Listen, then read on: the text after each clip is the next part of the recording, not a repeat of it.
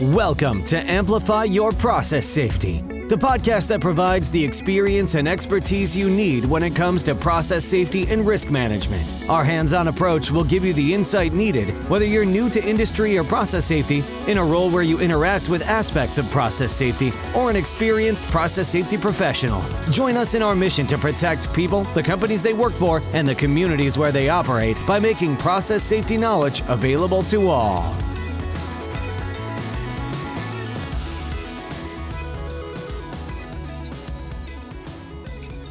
Hello, podcast listeners. This is Rob Bartlett, and welcome to the Amplify Your Process Safety podcast.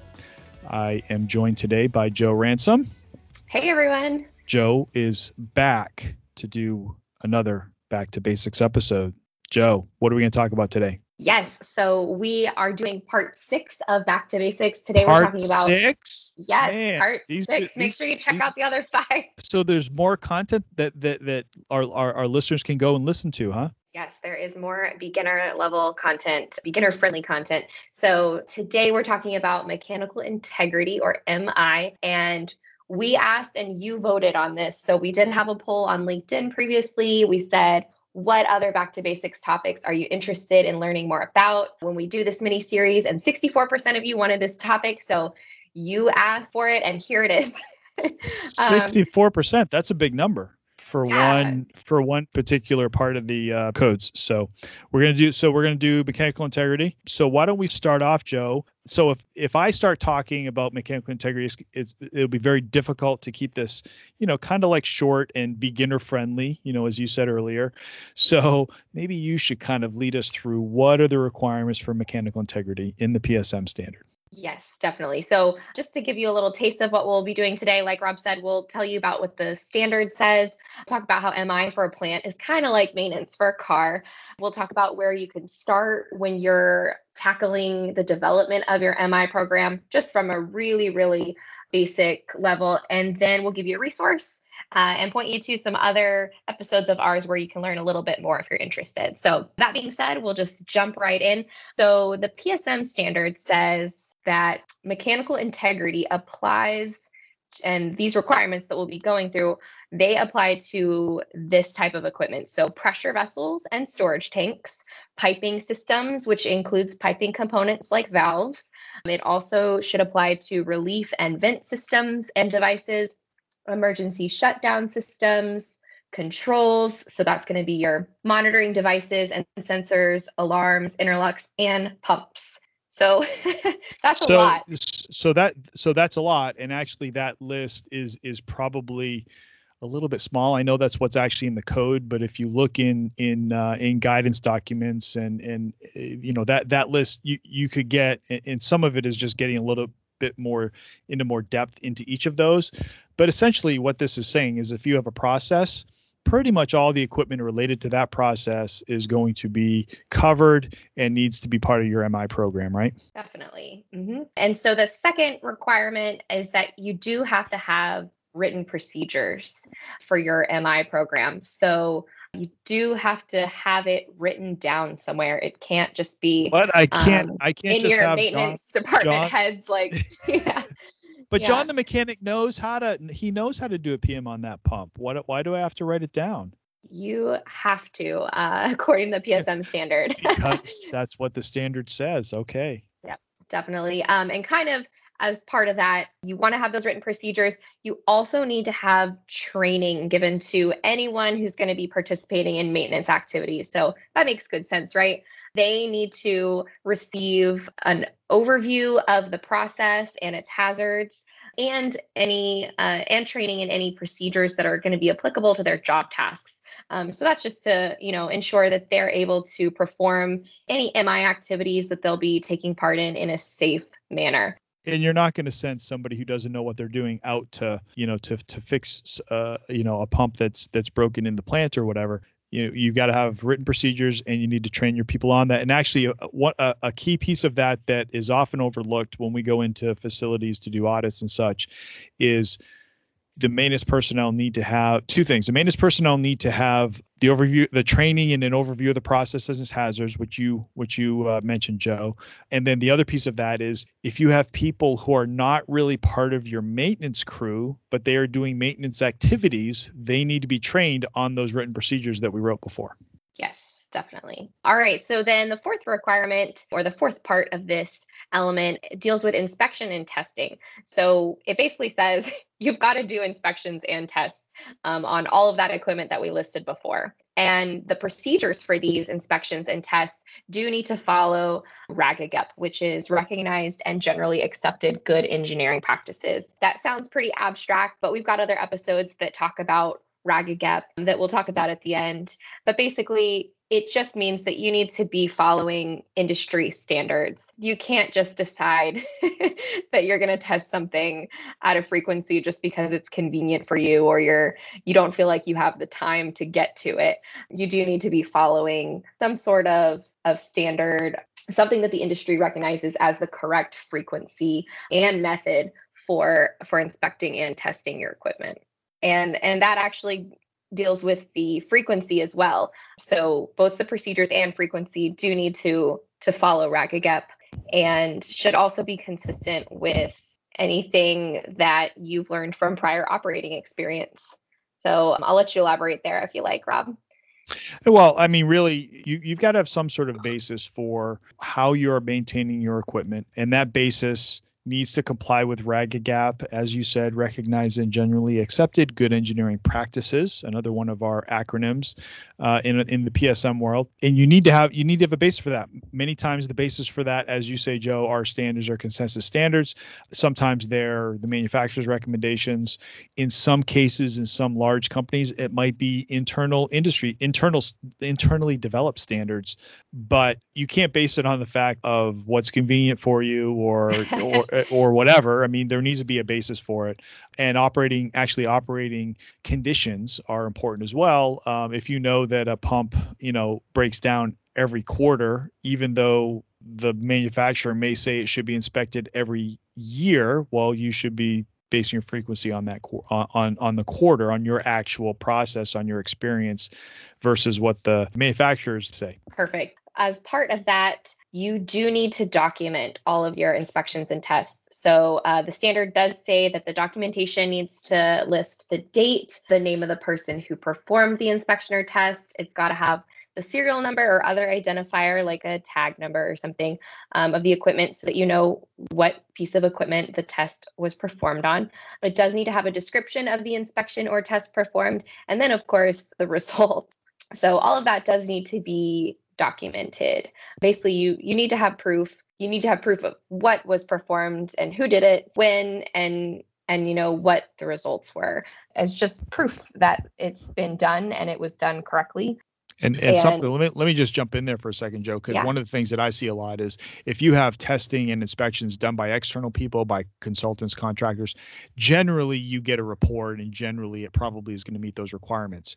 Where people fall down a lot is internal inspections that are done often aren't adequately documented. So if you have a if you're in a plant where you have internal people who are doing inspections, make sure that you're complying with that with that documentation requirement. Definitely. Um, and a CMMS system, which we'll talk about in a minute, can definitely help you with the documentation aspect of this requirement. So next part of the PSM standard in regards to mechanical integrity deals with equipment deficiencies. Um, so basically just says you need to correct deficiencies in your equipment that are outside of the acceptable limits, either before it's used again or, you know, as safe and timely as as possible, just to ensure that you're able to continue running your process safely.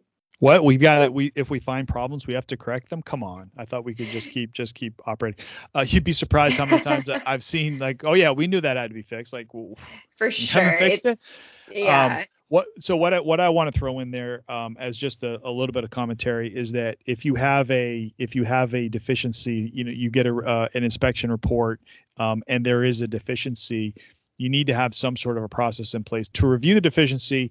Is it safety critical? Um, is there an increased safety risk here here by due to whatever that deficiency is.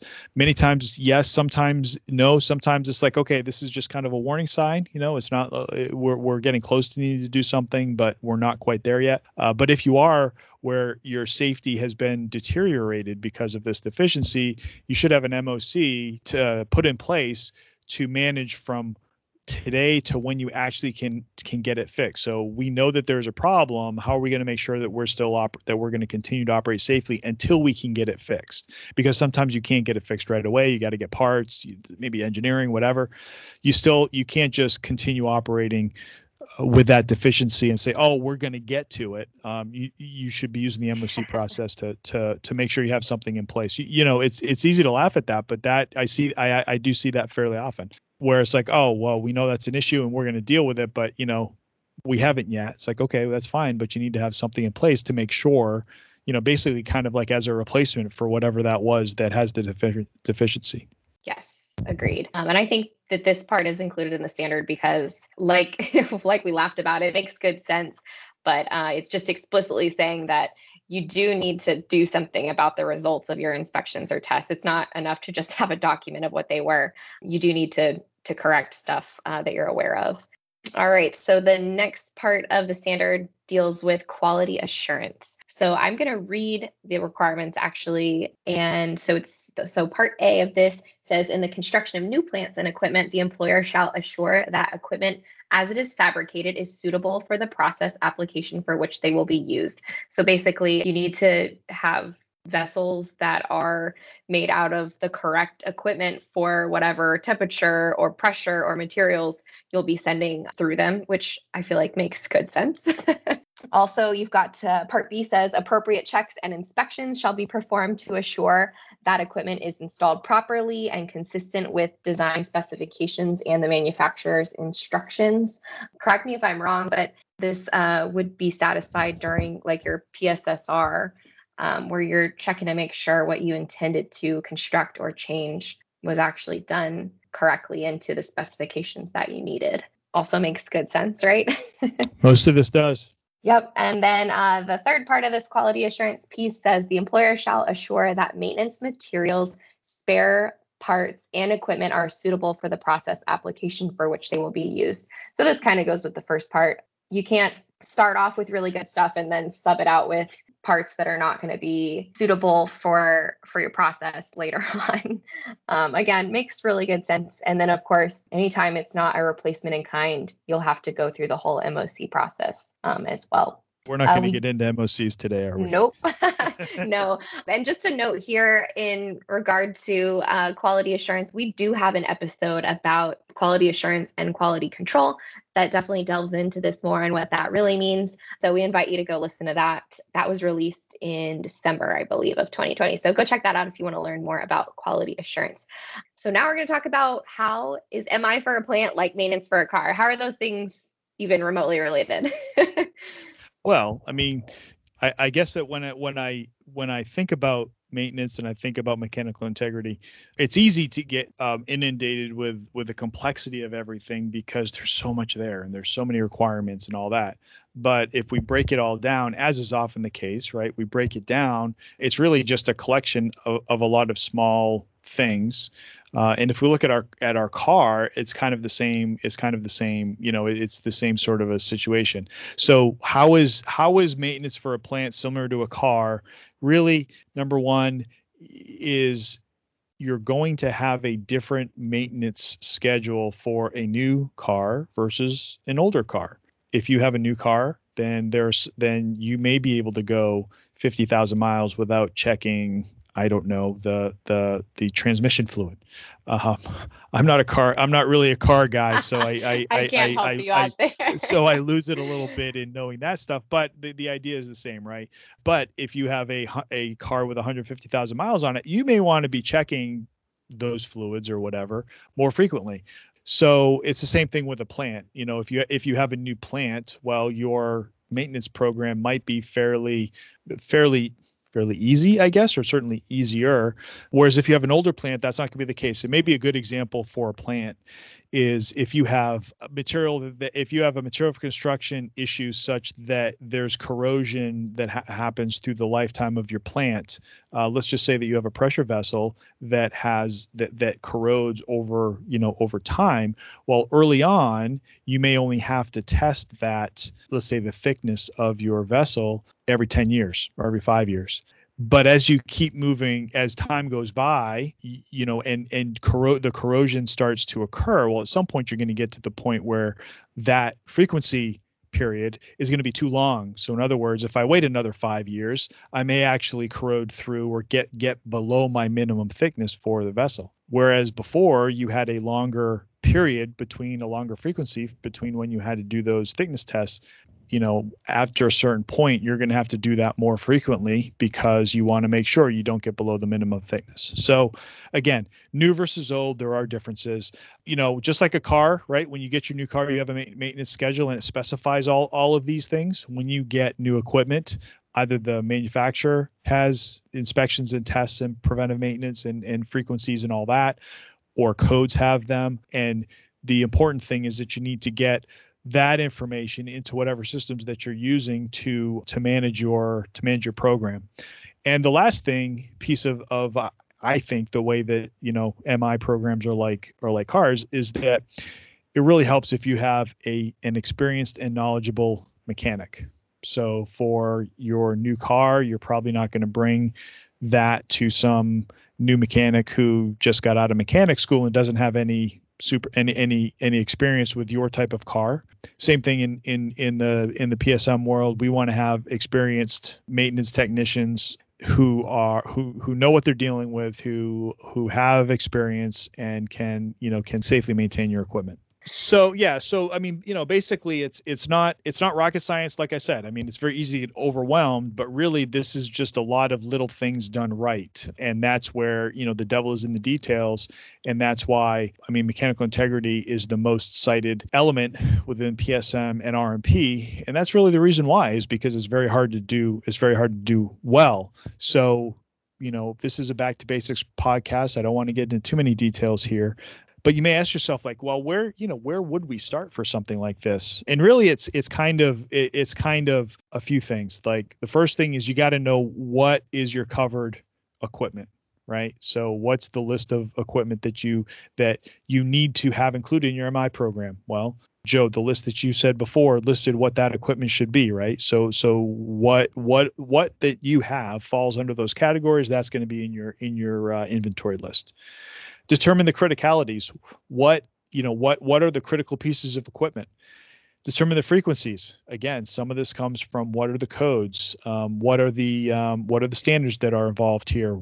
What do we need to do and how often do we do them? And you know again this is supposed to be a back to basics podcast so the the last thing that i'll that i'll kind of throw out there is that this is all easier to do if you have a computerized maintenance management system, a CMMS. Joe, I think Joe mentioned that earlier. If you are not using a CMMS for your process, you probably the odds of you doing this correctly are are low and the odds of at some point having some sort of a significant incident are higher uh, because it's very it's difficult to manage. Um, you know whether it's using Excel. I mean, I've seen people using lists, using index cards, all whiteboards, all yeah. sorts of stuff.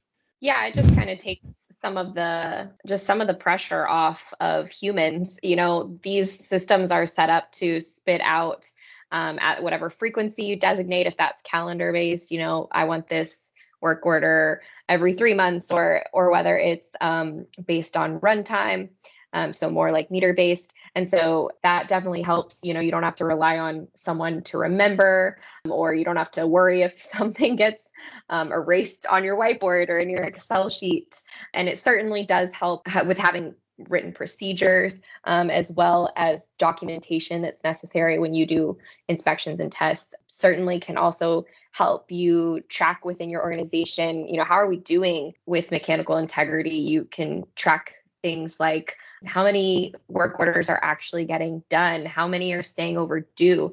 This can also help with that criticality piece that rob mentioned. These systems many times allow you to differentiate criticalities either through the priority of the work order or the criticality assigned to each piece of equipment. And that can help you make good decisions or better decisions, more informed decisions uh, when you do have to choose between, all right, well, I've got, you know, only a set amount of time today, which work orders should take priority. So we definitely recommend a CMMS system just to help you comply with MI because it is just a very complex requirement with so many pieces. We do not um, have our own CMMS system. We do get asked that sometimes. Has anyone ever asked you that, Rob? I've been asked a few times.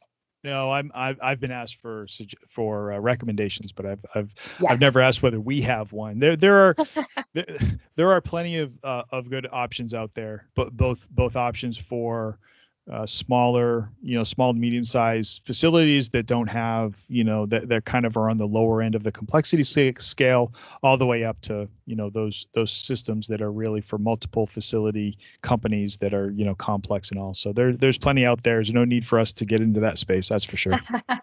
for sure. But like Rob said, we are uh, happy to talk with you about it if if you're interested. Um, Absolutely. And and one of the services that we do actually provide is that we can help you get started with these or help you run them, help you choose which platform is best for you. So we are familiar with a bunch of different platforms. We do get heavily involved, that's for sure. Yes, we are. So, a good resource we want to point you to now, if you're interested in doing a deeper dive, we love CCPS books. They've got one on asset integrity management. Rob knows way more about it because he was actually one of the, I guess, were you called like a peer reviewer? a peer reviewer, peer reader, whatever. Okay, yeah. So maybe you can just give us some idea of what we might find in that book. Yeah, so when, when we look at when we look at mechanical integrity, it's real easy to get overwhelmed with what what codes am I supposed to be using and what are my frequencies and what's my covered my covered equipment and all that. CCPS did a great job with this book. It, it guides you through the sorts of equipment that you have that you need for that type those types of equipment what are the codes that that you need to take a look at. And it's it also breaks down the inspection testing and preventive maintenance requirements at different parts of the life cycle and gets into frequencies and all that. So it's it's really it, in my in my opinion it's kind of the bible for this sort of thing. Um, and if you're at all interested in in mi or or what your facility should be doing you got to buy it so and I don't Perfect. believe we, I, I don't I don't believe we get any affiliate marketing for doing that. No, we don't. We're just good good people. We're just good people want to get the information out there.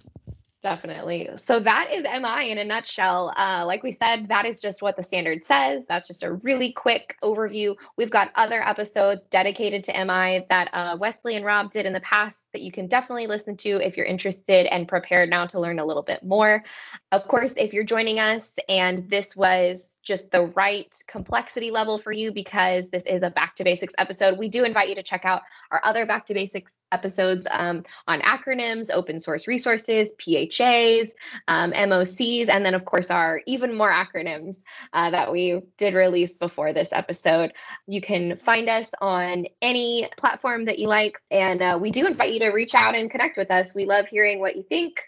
We always take episode suggestions, or we'll try to answer any questions that you have related to this episode or or future topics. So yeah, please reach out to us on Twitter. Uh, we're also active on LinkedIn. Or if you like, you can email us at podcast at amplifyconsultants.com. All right. Well, good episode. Thank you to all of you podcast listeners out there. We do appreciate it. I'll echo Joe's Joe's thanks and um, her invitation to reach out. I do like hearing when people uh, say that they listen to the podcast or they they got something particular out of one of our podcasts. So helps us to keep, helps keep us motivated to put out good content for you. And until next time, this is Rob. This is Joe. Bye. Bye bye. Take care. We appreciate you joining us for this episode of Amplify Your Process Safety. Head to our website, amplifyconsultants.com, to find our show notes and other resources. Thank you for joining us in our mission to ultimately save lives by advancing process safety right here on Amplify Your Process Safety. Until next time.